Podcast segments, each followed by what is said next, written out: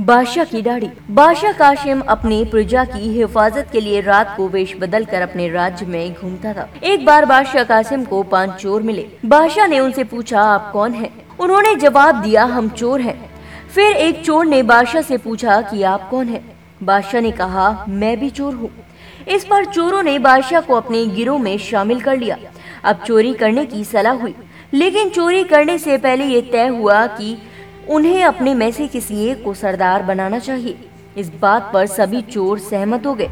सरदार चुनने के लिए ज़रूरी था कि सब अपना अपना गुण बयान करें, ताकि जिसका गुण सबसे अच्छा हो, उसे ही सरदार चुना जाए। पहले चोर ने कहा कि मैं ऐसी रस्सी का ऐसा फंदा लगाता हूँ कि एक बार में ही रस्सी फंस जाती है।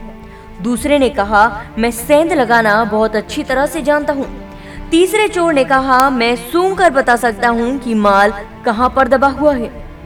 चौथे ने कहा कि मैं जानवरों की बोली समझ सकता हूँ, कि वह क्या कहते हैं। पांचवे चोर ने कहा कि मैं जिसको रात में एक बार देख लेता हूँ, दिन में भी उसकी पहचान कर लेता हूँ। बादशाह सोच रहा था कि अब मैं क्या कहूँ। जब सारे चोर अपना अपना गुण बयान कर चुके, तब बादशाह ने कहा कि, मेरी दाढ़ी में ये कमाल है कि चाहे कितने भी बड़े अपराध करने वाले चोर डाकू फांसी पर चढ़ रहे हो, यदि मैं जरा सी दाढ़ी हिला दूँ तो सब आज़ाद हो जाते हैं। चोरों ने जब बादशाह का ये गुण सुना तो उनको ये गुण सबसे अच्छा लगा। उन्होंने बादशाह को ही अपना सरदार बना लिया। पास में ही उस बादशाह का महल था। उन चोरों में ये सलाह हुई कि आज बादशाह के महल में चोरी करेंगे। बादशाह भी मजबूर था। जब वह सारे चोर महल की ओर चलने लगे तो रास्ते में एक कुत्ता भौंकने लगा। चोरों ने चौथे चोर से पूछा कि क्या कहता है। उस चोर ने कहा कि ये कुत्ता कहता है कि हम में से एक बादशाह है। ये सुनकर सब ज़ोर ज़ोर से हंस पड़े और बादशाह भी हंस पड़ा।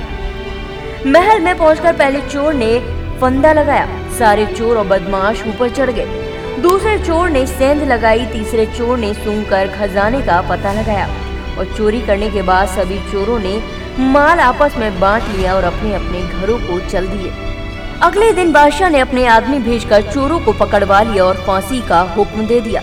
जब फांसी लगने लगी तो पांचवा चोर सामने आया और बादशाह से कहने लगा मैंने आपको पहचान लिया है, क्योंकि आप ही रात को हमारे साथ थे।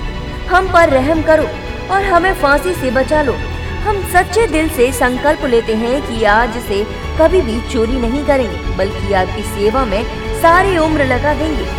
बादशाह ने अपनी दाढ़ी हिला दी और दाढ़ी हिलाते ही पाँचों चोर फांसी के तख्ते से उतार लिए गए। वो पाँचों चोर हमेशा के लिए आज़ाद होकर बादशाह की सेवा में लग गए। और अंत में हमें इस कहानी से यही सीख मिलती है कि ईश्वर भी किसी न किसी रूप में आकर या हमारे जैसा बनकर हमें हमेशा सीधे रास्ते पर चलने के लिए प्रेरित करता है। अगर आपको मेरी ये कहानी पसंद आई हो तो मेरे चैनल को सब्सक्राइब करने के साथ साथ लाइक, शेयर, कमेंट करना ना भूलें।